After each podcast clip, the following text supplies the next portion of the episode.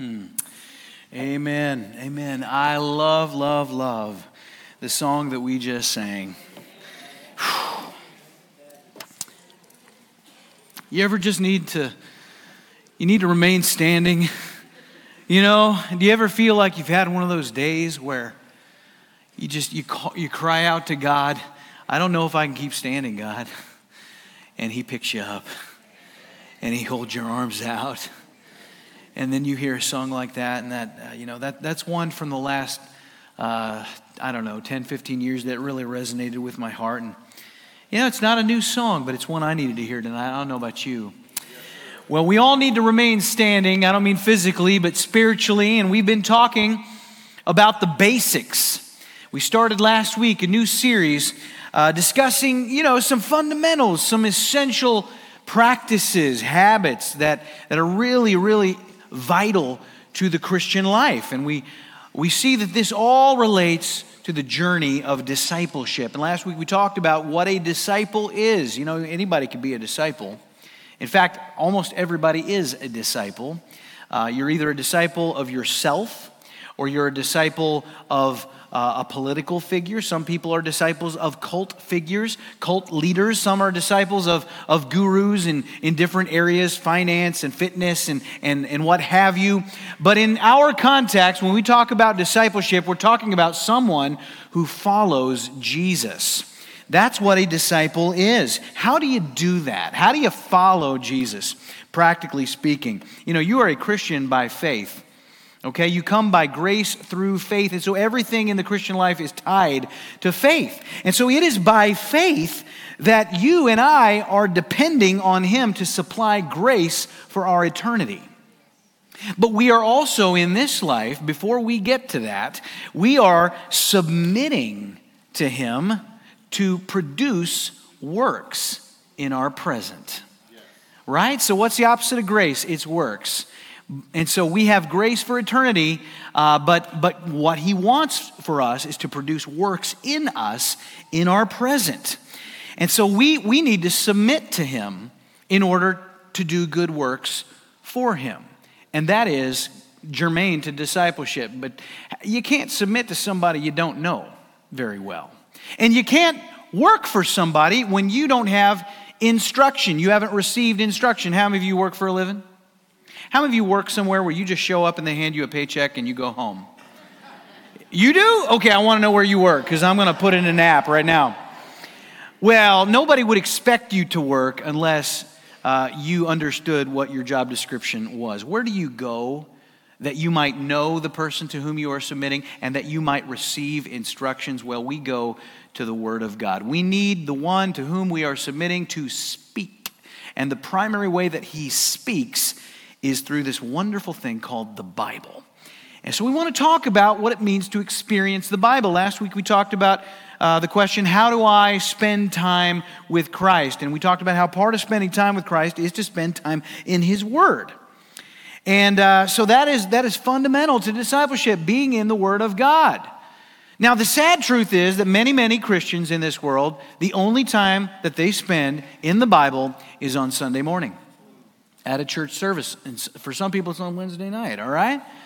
And so uh, that would be sad, would it not, for the only time that you hear from the Lord and His Word to be in a church service? No, His desire for you is that you spend time in His Word on your own, where you don't rely on an external source for your spiritual sustenance. You've heard the phrase or the, the saying, uh, give a man a fish and he won't go hungry for a day, but you teach a man to fish, and he will never go hungry. Well, that's what we want to be able to do is to, to train people to experience the Bible, to grow through the Bible, to partake of the Bible, to apply what the Bible says in their daily life on their own.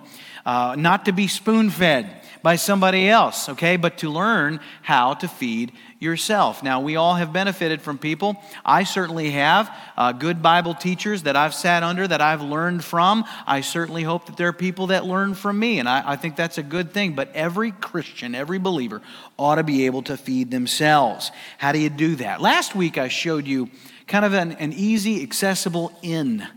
Uh, to spending time with Christ, and it was called the One Thing Study. We talked about that acronym O N E.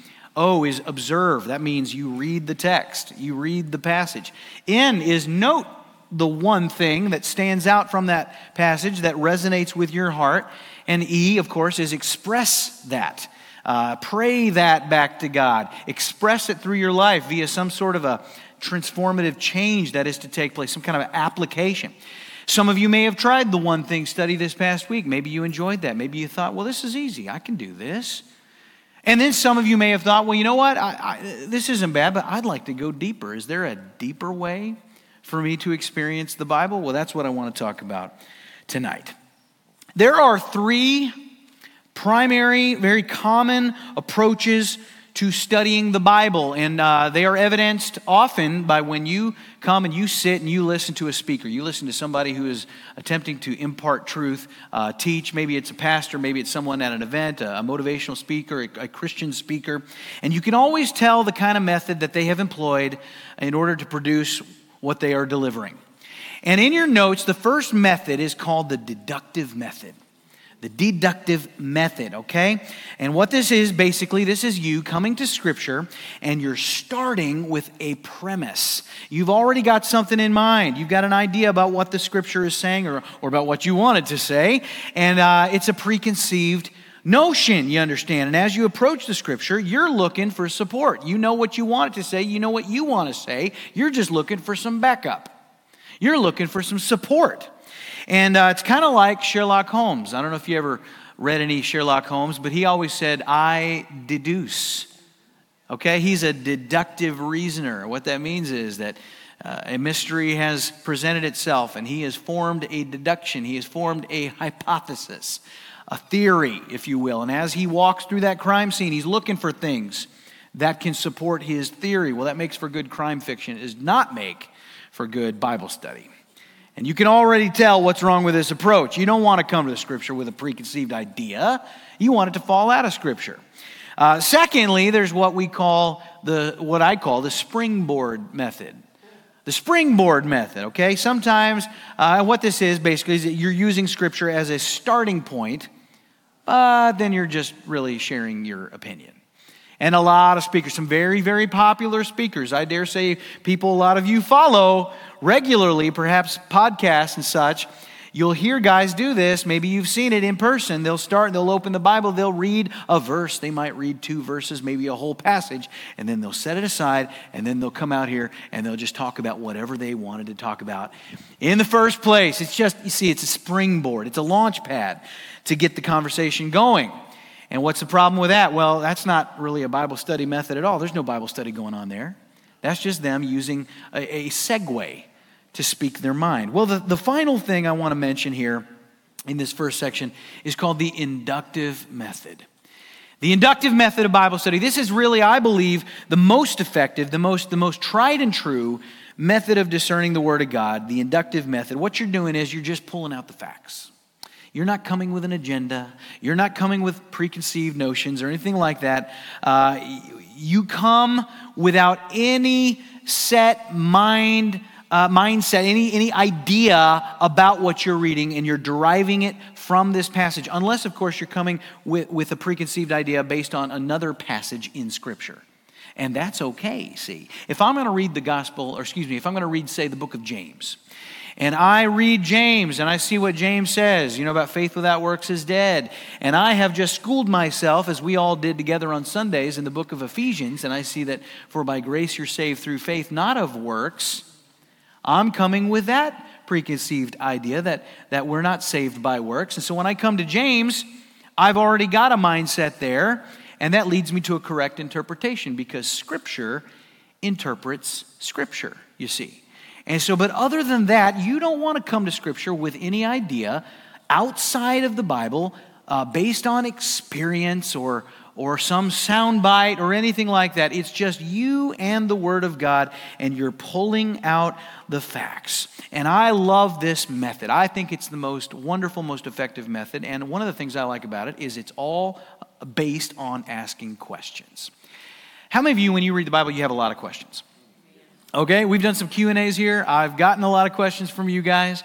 How many of you have been overwhelmed by your own questions? Sometimes you get frustrated. You're reading the Bible and you're like, you just question after question after question. You're like, I, and some people give up. They're just, I, I give up. I can't, I can't understand that. What hope do I have? I, I just have, I have too many questions.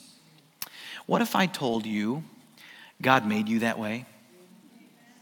What if I told you that God designed you to ask questions? What if I told you that the very fact that you have a lot of questions, that that ultimately is designed to work in your favor as you read, understand, interpret, and apply Scripture? God designs questions for just such a purpose. It's His way for you to study the Bible. And so we're going to look at the inductive method tonight. Would you, would you bow with me? Heavenly Father, I just ask your blessing upon the rest of our study tonight. May it be fruitful and eventful and uh, practical. We pray this in Jesus' name. Amen. Okay, there are three basic kinds of questions uh, in inductive Bible study. They fall into three categories. And the first one in your notes is called observation. Observation. And basically, what you're asking when you ask an observation question is you're asking, what does the text say? What does it say? The answer to any observation question is going to be found right there in the text. Okay? It's right in front of you. Uh, all you need to do is read. You just got to read, and you've got to observe the passage. And that may mean that you read it twice. That may mean that you read it three times, however many times it takes for you to really observe. But that's the point. You're observing the text. And as you read it, multiple times. You might have a notepad with you and you might jot down some of these questions that you have. Uh, observational questions. And you don't have to answer them right away. You can just put them there and then you can come back to them later. But the answers to observation questions are always found in the text. Uh, you got to be a good observer. Observation is key to learning. Is that true? In any discipline, that is true. I think of doctors. How many of you would love it if you went to the doctor's office and he never looked at you? He just stood there writing on his pad. Mm-hmm, yeah, mm-hmm. And you're talking, and he's not looking at you at all, and he fires off a prescription and walks out the door, says, See you in two weeks. That wouldn't set your mind at ease at all. You would want him to take your temperature. You'd want him to get that stethoscope out. You'd want him to, you know, take your pulse and, and do whatever he needs to do to, to make a good observation. Otherwise, how trustworthy can he be? I heard a story about a med school. There was a professor with a, a, classroom full of wannabe doctors, and he was trying to teach them about observation. And he brought a, an empty jar into class, and he unscrewed the lid, and he said, Class, I want you to observe me very, very carefully.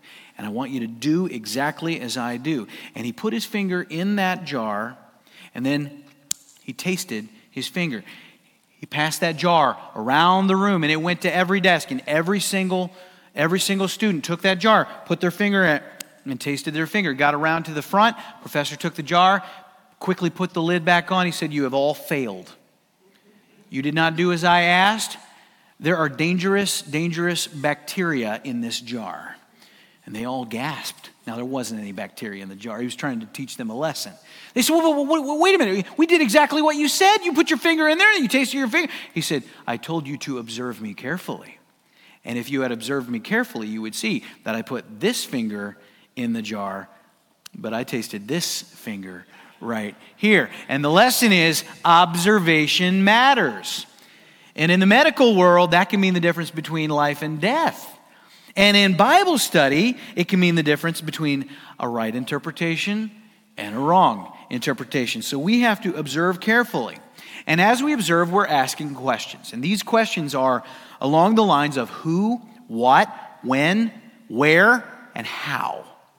Okay? And it's going to drive you to the text. The next category of questions is called interpretation questions. Interpretation questions.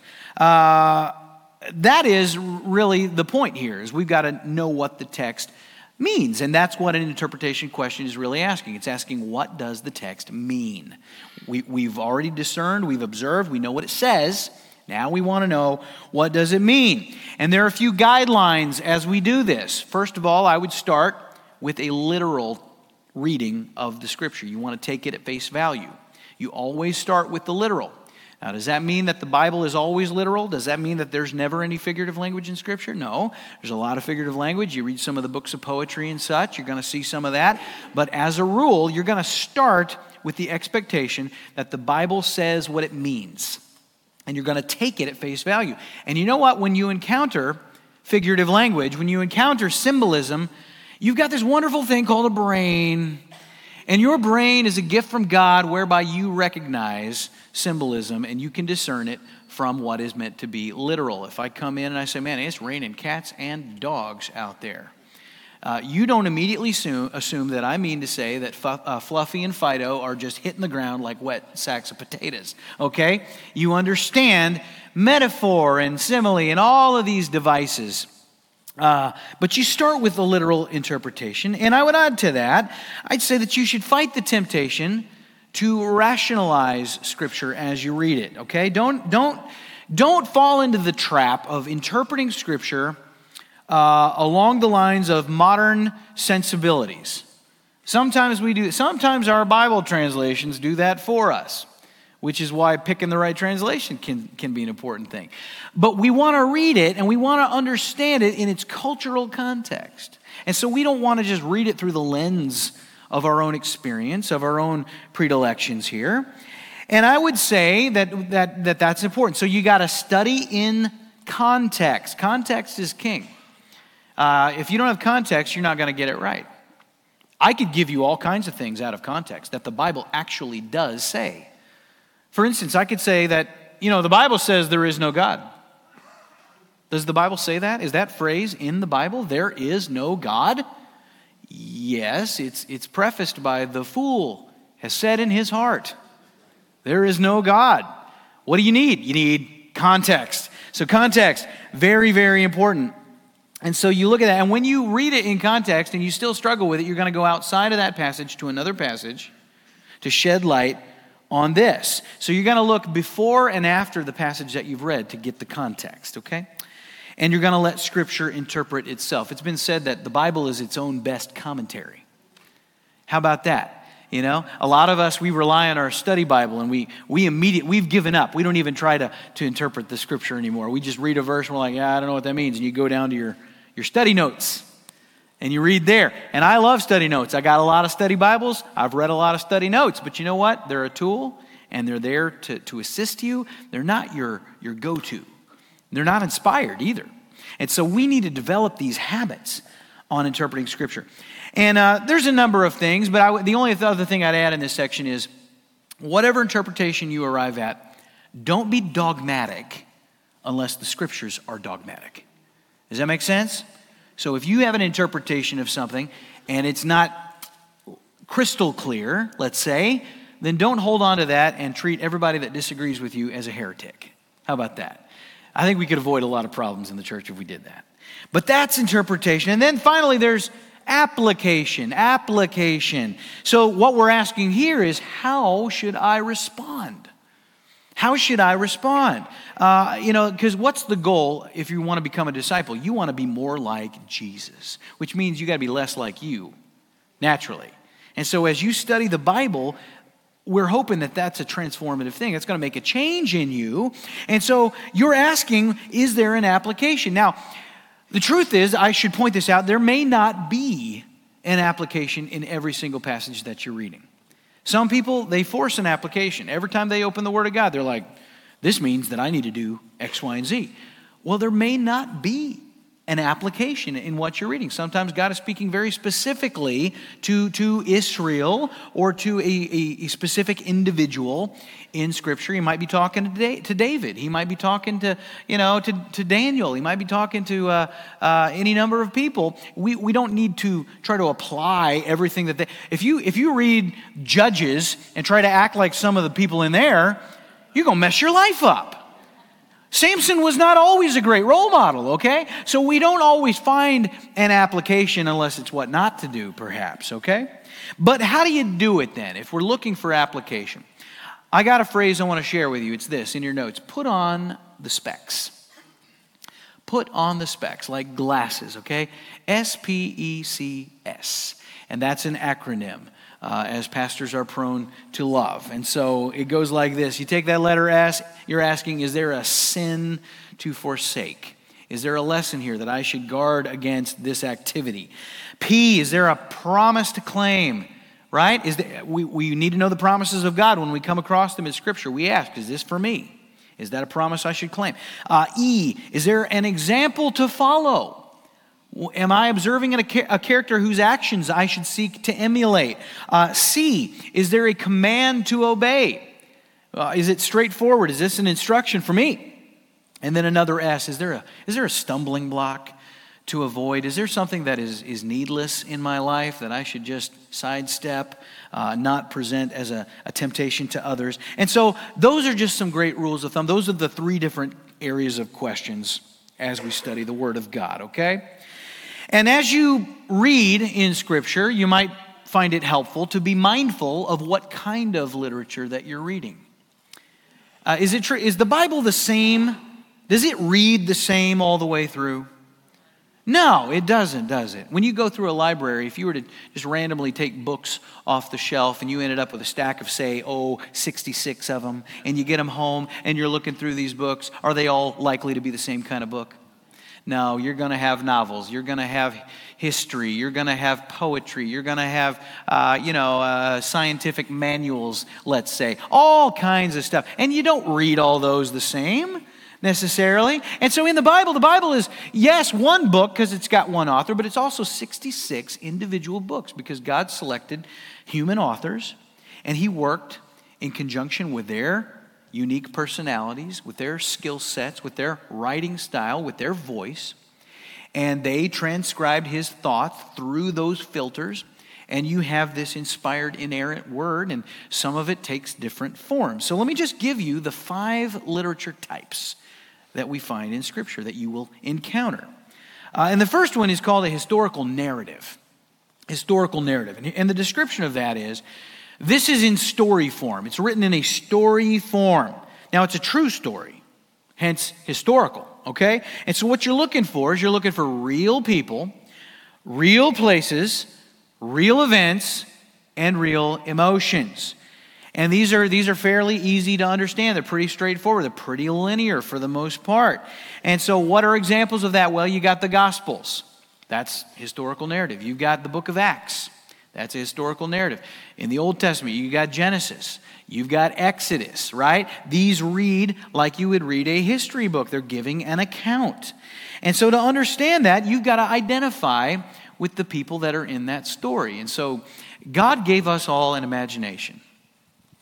And so that is not to go to waste. And he wants you to employ that. And I think that when you're reading a narrative, you're not just getting uh, static facts, okay? As you go, you're, you're, you're identifying with some of these characters in the narrative. And, uh, you know, we've already talked about you're asking observation questions. Who's, who's in this story? So you're, you're thinking about who is in this story, okay? When I think of uh, Mark 6, Jesus and the disciples, they're in the boat. You know what would be helpful when I read that story? Uh, I'm reading that story and I'm imagining what that was like. They're in a boat. And so I'm picturing the Sea of Galilee. I'm, I'm, I'm, I'm, I'm imagining the sounds of the sea on that on that boat you know? Maybe maybe i, I want to go and do a little historical research see what a first century fishing vessel would look like you know? I want to hear those sounds. I want to smell those smells you know? What's happening as you consider the context where have they just come from? Has jesus just performed a miracle? Are they are they a buzz about that? Are they talking about that? Is that lending to the moment here? You see when you identify with the characters makes it come alive for you makes it real to you. And so you think about all of that because stories have power and god is a master storyteller and so the scriptures are loaded with stories. The second kind of literature that we see are, are epistles. Epistles. This is in letter form that's, that's what kind of literature this is. It's a letter. I, I heard a story about a, a, children's Sunday school class, and the teacher was introducing the concept of epistles. And she asked the class, Can anybody tell me what an epistle is? And a little boy shot up, up his arm and he said, It's the wife of an apostle. You know. Good guess, Johnny. Uh, but no, it's, it's a letter. And so we, we studied Ephesians. That is an epistle of Paul the Apostle. And so, what you're looking for, you're looking for some ideas as you read this. You're looking for repeated words, for verbs, for, for subjects and objects, and the ways that these passages are arranged. But letters, epistles, are very instructional forms of writing, lots of exhortations. Paul often dealt with issues that, that the early church dealt with, and we don't deal with any of those issues anymore, of course. And so, uh, of course, we do. So it's, it's helpful to read that. So examples would be Romans, Galatians, First, Second Corinthians, and Ephesians, of course, Philippians, and all the letters of Paul. First, Second Peter, all right? First, Second, Third John, Jude, okay? Uh, but very, very important literature form. The third literature type in Scripture, this might sound familiar. We're studying these on Sunday morning parables. Parables. And the description, as, as you may already know from our time together, is that these are stories with hidden meanings. It's a story with a hidden meaning. And so, what you're looking for, it's not like other literature types, and what you're looking for is you're looking for a story within the story. Because we know what, what the point of a parable was. Uh, Christ is, is using stories with everyday examples to reveal truth to those who are seeking him, but he's also, he's got another purpose. He's trying to obscure truth from those who have rejected him, who are not seeking him. And so it's not, it's not obvious. There are symbols to interpret. And so you're not going to interpret a parable based on your personal experience. You got to look at context. Often Christ will explain the parable, not always. As we'll see this weekend, I'm going to look at two more with you on Sunday, and we'll, we'll draw an interpretation from that, okay? And then number four, you've got the literature type of poetry. Poetry. And this is Hebrew poetry, which is highly figurative, lots of symbols in poetry. And so you're, you're watching for patterns, ideas arranged in patterns. And yes, symbols and analogies will be abundant that are there to express these ideas. And uh, lots of, of picture, picture language. But uh, poetry in Scripture has tremendous insights. So, uh, what are we talking about? We're talking about the book of Psalms, we're talking about Song of Solomon. We're talking about Ecclesiastes, okay? Proverbs. You've got some wisdom literature that takes a poetic form. All right, and then the final uh, literature type that you encounter we just did an eight week study on prophecy. And so there's loads of prophecy. As you know, as I've told you, 40% of your Bible is predictive prophecy. And so you've got uh, a, large swath of that. And I would say that this is a literature type that has both figurative and literal language in it. You're going to start with the literal, as with all scripture. Uh, but you're going to have a healthy dose of both literal and figurative language in there. So you're looking for the plain language infused with symbolism and analogies. And it can be intimidating, but uh, generally, and I would say this is true, that most prophetic passages are easier than you might assume to interpret. And, uh, you know, God most of the time is speaking through a prophet, a human prophet, to Israel in the Old Testament. That is certainly true. Lots of information uh, to be derived in context, and that's always very, very important. But a lot of it will deal with the end times or future events. Some of it will deal with things that have come to pass uh, prior to our time here. But in the Old Testament, you've got what's called the major and the minor prophets. You familiar with those terms, major and minor prophets? Major prophets would be uh, Isaiah, Jeremiah, uh, Ezekiel, Daniel, people like that. You've got the minor prophets Hosea, Joel, Amos, Obadiah, Jonah, Micah, Nahum, Habakkuk, Zephaniah, Haggai, Zechariah, Malachi. Some of you are singing that song in your head from Sunday school when you memorize the books of the Bible. You want to know why they're divided into major and minor? You don't have one group that's the varsity squad and the other guys are riding the bench. That's not what that means. It's just about the size of the book. Isaiah is a massive book, okay? Uh, Habakkuk is not. And so that's the only difference between them. They have equal authority. And then you've got some prophetic stuff in the New Testament, right? What's, what's, our, what's our one prophetic book in the New Testament? Revelation. That's the only totally prophetic book in the New Testament, although you've got some very, very important prophetic passages. And that's true. These literature types are not complete books. You'll have, a, you'll have an historic narrative, and then in the middle of it, like the gospel, in the middle of it, Jesus will break into a parable. Also, within that historic narrative, as in Matthew chapter 24, 25, you're going to have some pretty heavy prophecy going on. In an epistle, like First Thessalonians, Second Thessalonians, a lot of that letter deals with prophecy. And so you have to uh, remember that. So, what I want to do right now, with the time that we've got left, is I want to take one of these literature types. I'm going to take an historic narrative, And I want to walk through it and I want to show you how you can do an inductive Bible study on your own and how to write questions. And you don't need any study notes and you don't need any external material and you don't need Pastor Scott, okay? You can do this. And that's what I want to show you. Now, I, I, hope once you've mastered this, you'll still join us on Wednesday nights, okay? But the goal is we want to teach you how to fish, okay? And so we're going to look at Mark 2, 1 through 12.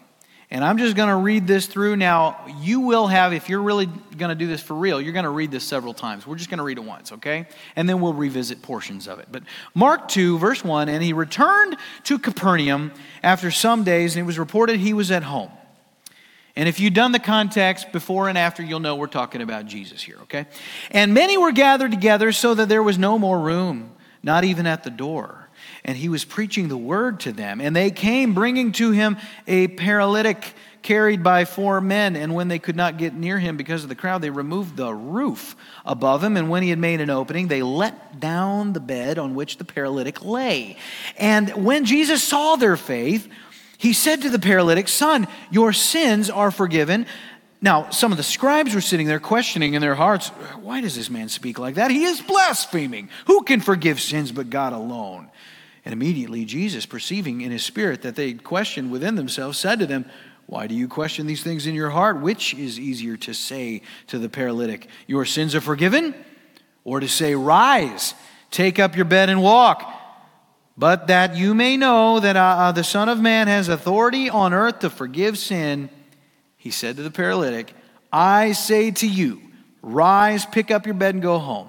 And he rose and immediately picked up his bed and went out before them, so that they were all amazed and glorified God, saying, We never saw anything like this. And that is the passage. All right, so that's what we're going to work with. All right, so the first thing we're going to do, having read it once, twice, three, whatever, however many times you feel is necessary, and maybe along the way, you're going to start to write some questions. And you're going to start with some observation questions. Now, I have taken the liberty to write some out, so I'm going to give you some examples of the types of questions that would fit in this category. So, the first observation question that I wrote is Who are the people mentioned in this story? That's an observation question because you can just read it and get the answer. You got me? And so, who are some of the people? Okay, we got Jesus. Who else? Who? You got the paralytic. You've got the paralytic's friends. That's good. How about the, the crowd? That's kind of a general group, uh, the mob, the crowd there. You've got who else? Who, who did the belly aching? The scribes, Pharisees, all right? Okay, so you've got some groups here to, to start with, right? Now, God is mentioned in there, I think. Uh, God is mentioned by the by the scribe, so you could you could list God as well. God is ever present, so you could list Him. Uh, but five groups for certain. Now, some people might throw in there just out of habit. They might say the disciples. Okay, because Jesus was always accompanied by His disciples. Now, were they there? Probably, but they're not listed. And so I would refrain, I would resist the temptation to make assumptions. It's a good habit to work with what the text says, okay? Unless it's corroborated by another gospel. We're going to work with what the text says to be accurate. And then the second question I wrote is this In the story, where is Jesus? Where is he? He's in a house where?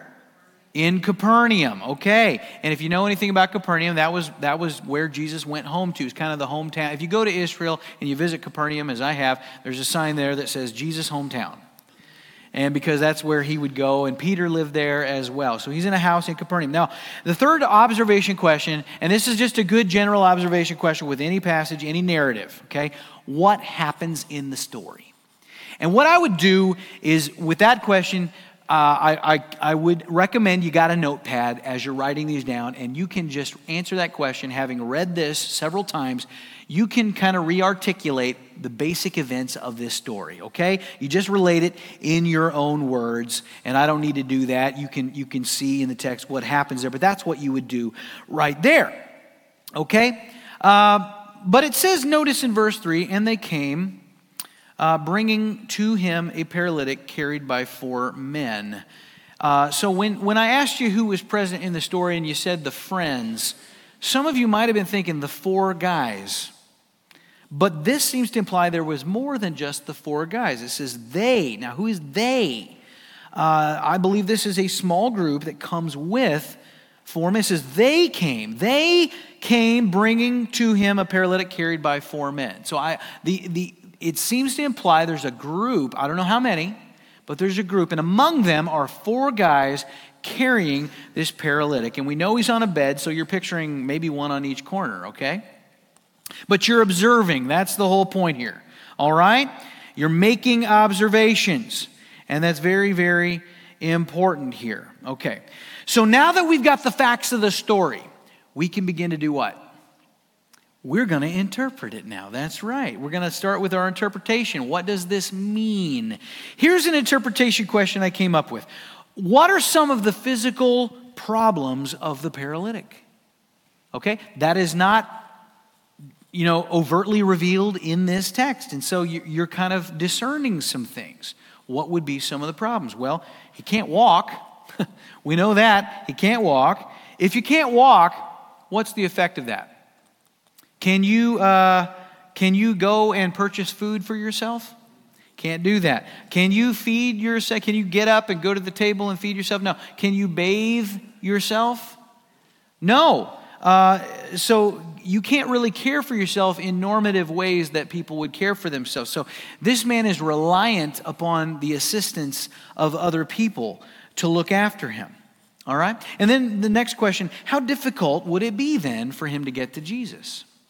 This paralytic? Well, it would be impossible. And it's impossible for a couple of reasons that we can derive from the text. Number one, his paralysis, he can't get there on his own, he needs help. But even though they help him, can he get to see Jesus? He cannot. Why? Because it's crowded. It's so crowded, he can't, it's not just that he can't get in the door, he can't get near the door. You see? So we're, we're, we're drawing an interpretation here. And then I ask this question about the four men. What kind of men were these four? What can we what can we understand? How do we interpret what kind of people they are? Now, I don't know about the small group that came, the larger group, but these four guys, well, they're obviously men of faith. They're men of faith. They believe. And so, a man of faith, a person of faith, is going to go to great lengths uh, to, to, to do what needs to be done. And we also know how do they feel about their friend? They love him, they care about him, they're caring men. They carry him bed and all to go see, and who knows how far they went, uh, but they care about him. And we see also, I would add, they are persistent. Are they, did they give up quick when they saw, man, we can't get near that door? Chuck, I'm sorry, son. You're going to put you down right here. Have a great day. No, they didn't give up. They, they went up on the roof, didn't they? And then, based on their actions on the roof, we see that they were creative. They concocted a plan. They devised a way to lower their friend through the roof. You might add they're destructive. I didn't put that in there, but you could. And this, but they've got to they've got to think it through. They've got to cut a hole. It's got to be big enough for this man bed and all to be lowered down. And then I'm thinking they got to put some ropes around this bed to. I mean, they're not just leaning down there. I would assume. And so there is some thinking going on. And they're, they're hard workers, apparently. I would imagine it wasn't easy to cut a hole in a roof. You know, I don't think that it was a matter of removing some palm branches. I mean, they're standing on the roof, so it's got to be sturdy. And so they got to cut through that thing. So it, it's work. Now, here's a, here's a related question Why were they so persistent? Why were they so persistent? They believed that Jesus could heal their friend, they believed it. Faith brings about persistence. That might be a little nugget that you would learn at this point. Okay? Uh, now, picture this. Here, here's where you're starting to identify with the people in the scene. I want you to picture the inside of that house. You're starting to imagine what it was like. Is it hot in there?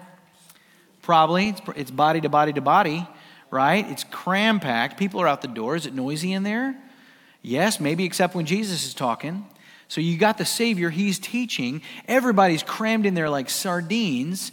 It's probably stifling hot, but you're listening. Everybody's focused on Christ. And then all of a sudden,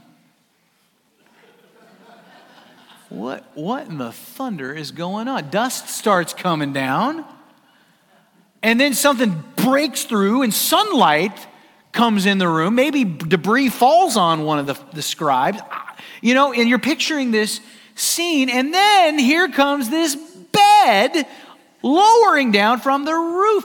I can imagine Jesus' countenance. Is he surprised by this? No, he's not surprised by this. You know, by the way, this should be a lesson to any pastor. When a cell phone goes off, when a baby starts crying in the service, and we tend to get flustered, Jesus put up with a guy coming out of the ceiling, okay? And so I need to learn from that. That's my, that's my application right there for me. Now, Jesus says something as he observes them, right? Whose faith, this is my question, whose faith was Jesus talking about in verse 5? What does verse 5 say? It says, And when Jesus saw their faith, he said to the paralytic, Son, your sins are forgiven. Whose faith? Their faith. Their faith. He sees their faith and he says to the paralytic, All right, now they were men of faith. What did they have faith in? That Jesus could heal their friend. Is that what Jesus just did? No, he, he said, Your sins are forgiven. Is that what they had in mind? That's not the healing that they had in mind. They wanted him to be able to walk again. And so that's, that's what they were looking for all that time. Uh, now, uh, this leads to the next question. Why did Jesus say, Son, your sins are forgiven? If, if the men were looking for the guy to be healed, and that's what their faith was all about, why does he say, Son, your sins are forgiven. What, what is this guy's greatest need? Is, is, what's, what's your greatest need? Is it spiritual or physical? Spiritual. It's spiritual. It, what's your greatest need? Your physical malady that you're dealing with or forgiveness of your sin? That's right. So Jesus knows that this man's greatest need is to be forgiven. It's, his greatest need is not to be healed. So our spiritual need is more important than our physical need. That's actually a little takeaway that you can discern right there. And you might write that down in your journal, okay? Uh, now, some people might say that the man's sins were forgiven by Christ first because, and this is the theory, that the paralysis was the result of personal sin. Some people say that. Some people teach that, okay? He, maybe he did something wrong. This is why he's paralyzed. That's why his sins had to be forgiven first. Now, I would say it's dangerous to interpret it that way because the text does not say that. So I would not jump to that conclusion. Um, other passages might give us some insights. Okay, I want you to look at John 9. John 9, verse 1 through 3. So you got this guy. Jesus, uh, as he went along, he saw a man born blind from birth. And his disciples asked him, Rabbi, who sinned, this man or his parents? Why are they asking that? Well, there's the con- there must be a concept that they have of, of like a generational curse, right? And you see this a lot in deliverance ministry.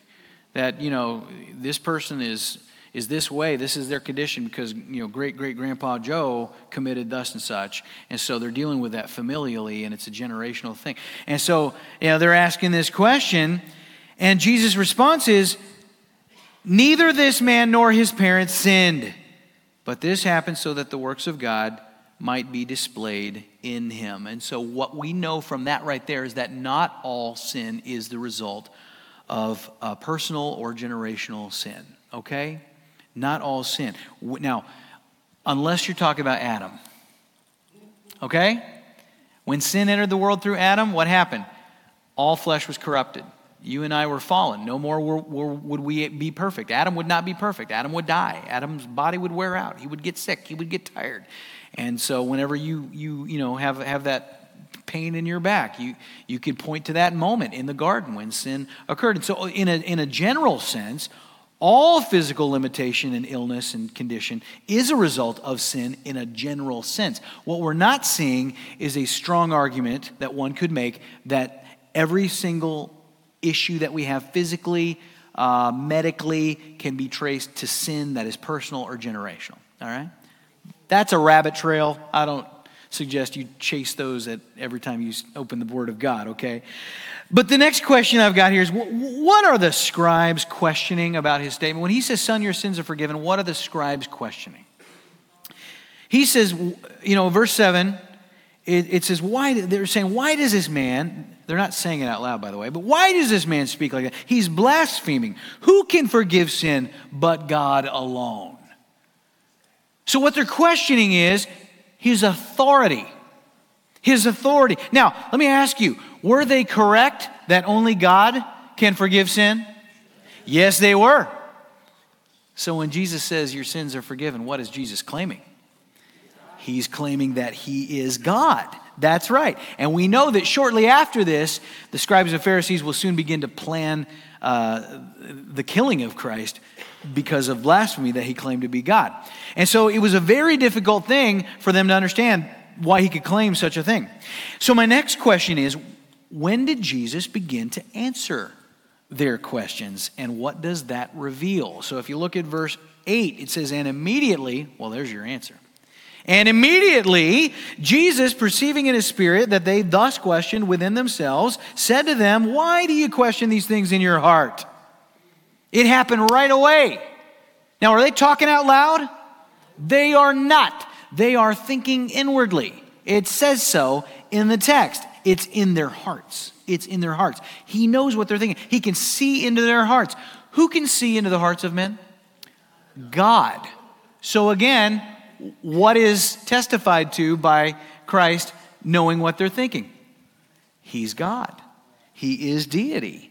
And he answers them even before they speak aloud. He's establishing himself as God by reading and revealing their thoughts to them. Why are you doing this? And he tells them. Now, can you imagine having your thoughts called out in front of a room full of people? You probably just, you know, what?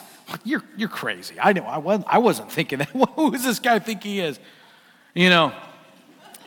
And then he asks a second question. Look at verse 9. He, he says to them, and I love this. This is where it gets good. Oh, it's getting good. He says, Which is easier to say to the paralytic, Your sins are forgiven? Or to say, Rise, take up your bed, and walk? Okay, so here's my question Which statement in verse 9 is easier to say? Which statement is easier to say? I want you to really think about that. Think about that now. Uh, now, the question is not which is easier to do. Okay? It's not, that's not what we're asking here. Which is easier to say, not do? Uh, Christ, these are both easy for Jesus to do, right? Um, he's already said your sins are forgiven. So, did the scribes believe him when he said that? No, because they didn't think he had the authority to do that. And so, if I say to you, if I tell you, your sins are forgiven, okay? How will you know if you're actually forgiven? Can you know that? If, if I'm the one bestowing that fact on you, your sins are forgiven. Can you know that by me saying that, that your sins are in fact forgiven? No, you can't know that. Why? Because that's not a visual thing. That cannot be confirmed visually. Nobody can know if what I've said is true. When I say that, but if I say, rise and walk, right? Then very soon you will know whether or not that statement is true. Okay? So it's easier to say your sins are forgiven. You see, if I say rise and walk and they don't rise and walk, you're going to know I'm a liar right? And so Jesus asked them this. And then he follows this up by saying, But that you may know that the Son of Man has power on earth to forgive sin. Now, I would make a note of that right there. But that you may know. Whenever Jesus says, But that you may know, we better take note. He said to the paralytic, I say to you, arise, take up your bed, and go to your house. In other words, Jesus is saying to the whole room, but mainly these Pharisees, I'm going to prove to you that I have authority to forgive sin because I'm going to demonstrate in a visual way the kind of power and authority that I have. And now, when this guy gets up, nobody's going to be able to question Jesus' authority because this man will, will, will do exactly what he's commanded to do. All right. So here's, here's an important question. And this is going to be an important question no matter what passage you're looking at. What is the point of this text? What is the point of this text? You, you, you want to know the theme, you want to know the point. And the issue here that seems to present itself repeatedly uh, is the issue of Jesus' authority. namely his authority to forgive sin, which speaks to his divinity, you see. And every time you study, you gotta, you got to figure out what the point of the text is, all right? So that's that's what we are discerning is the point right here. Now that we know the point, we can move toward what? Application.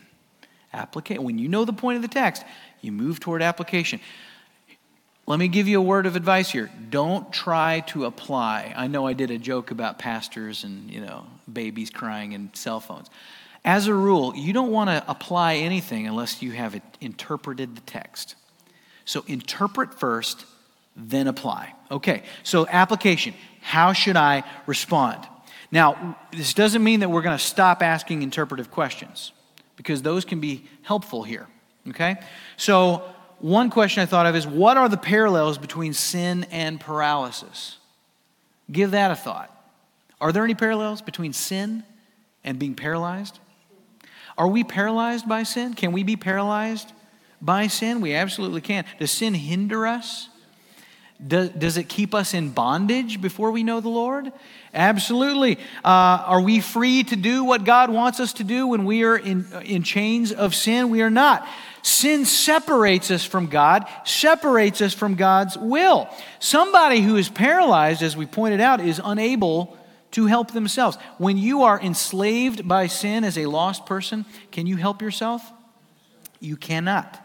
You are dependent on someone outside of yourself. And so we're going to begin to uh, apply this because when we think about a, a, paralytic, a paralytic is totally dependent on other people. If they don't have assistance, if they're just left alone, nobody helps them. They can't feed themselves. They can't look after themselves. They can't take their own medicine, perhaps. Eventually, what's going to happen? They're going to die. They're going to die. And so we're applying this now. Now, as we apply this, you always have to be careful. I've just presented an idea here. You always have to be careful about presenting an idea or a concept into Scripture. However, if it fits, if it's true to the idea of the text, uh, it can be very helpful. Now, there's a picture that is summoned in my mind as I read this story, as I look at the elements of this story. Okay? And I would never have, have brought up a picture like this in the process of observation or the process of interpretation. But it's going to be helpful in application. Just want to be clear about that, okay? So interpret first, then you can use a picture like this to apply. As you read this, you see a man laying flat on a pallet on a bed. He's carried by four men. So you got one, two, three, four. You got four guys on the corners of this thing carrying this man, okay? Now, a paralyzed man is motionless as he lies there. At, at first glance, you might think he's dead, all right, in this particular situation. These men are carrying him. Have we been to an event? Have all of us been to an event where a, a deceased person is being carried by four people? Huh? What do we call that? That's a funeral, right? You're thinking of pallbearers carrying, uh, you know, uh, uh, uh, the departed. And what happens at after a funeral, at an interment? What happens? That body is lowered. That dead person is lowered into the ground. We got a guy here. He's lowered through the roof into this room, just like uh, the deceased would be lowered into the ground. Now, in this story, this man who basically lives as, as functionally a dead person, his sins are forgiven, and shortly thereafter, he rises and he walks. Okay? And so this is like a resurrection is what this is. All right? So it's a beautiful picture that is unfolding in this text right here. And I am seeing played out uh, uh, what, what Christ can do in the life of someone who is spiritually dead who cannot help themselves, but his friends recognize that he can't help himself. And so, what do they do? Because they have faith, they bring him to Jesus. Because Jesus is the only one that can raise him. And so, as I begin to apply this, I've got a question Do I have faith to carry someone spiritually paralyzed to Christ? Do I have faith? You and I, we got to be like these four guys. We got to be people of faith. We've got to be people who are caring for the lost. We've got to be people who are creative. We got to be willing to do whatever it takes. You know?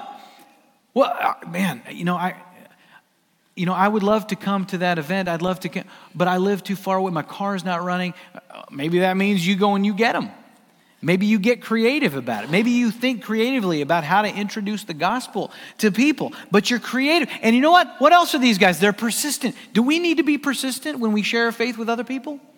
Do we give up if they say no? If they reject our message of the gospel? We don't quit.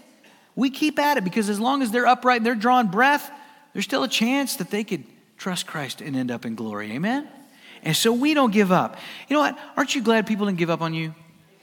Aren't you glad that you had people that cared about you? Were there people that were instrumental in you coming to faith? Probably more than one, probably more than two, probably a whole slew of people praying for you.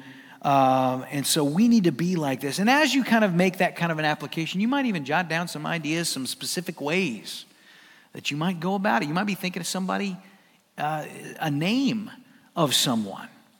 Another application question is this What are some obstacles I face in bringing people to Jesus? It's always good to, to list your problems. I mean, if you don't know what the problems are, you don't know what the obstacles are, you're not going to come up with a solution. Is that true? And so you might write that down. And uh, I would, I would uh, maybe consider a question like this What are some practical ways that I can show that I care? For sinners. See, these are, these are just general ways to think about how you could apply this text. And finally, how can I work with others in bringing people to Christ? Because collaboration is a beautiful thing in the body. And so, you know, we're not in this alone. We're, we're, we're a part of a community of believers. And so, you know, to do the work of the kingdom with other citizens of the kingdom is what God intends and ministry together. Folks, that is something we are going to pursue in this church. You are not going to just uh, be satisfied to come here, listen to Pastor Scott on Sunday and Wednesday, go about your week, come back, recognize that we give X, Y, and Z amount to this ministry or that ministry. If we're not engaged in ministry, we're not growing, we're not becoming disciples, and we're not letting what we read in the scripture come alive in our lives. Amen? Amen. All right. Thank you. Thank you. Well, that's all I got for tonight. I hope that's practical. Did you find that practical? Okay. All right. Well, we'll keep going then. I won't give up then. I'll be persistent. Okay, because you care. Amen. All right. Well, let me pray for you. Uh, our, our prayer team is going to be down here if you'd like to come, come up and uh, have them pray for you, over you. Uh, would you bow with me? Heavenly Father, I ask your blessing upon everybody in this room. I pray that our, our time with you and in the Word would be vibrant, would be productive, and it would uh, bring about change in our daily lives. And we ask your blessing on every single person. Would you remind them of who they are, of the power they have access to, and let them grow in the knowledge of your grace and closer to you each and every day. We pray this in Jesus' name. Amen. Amen.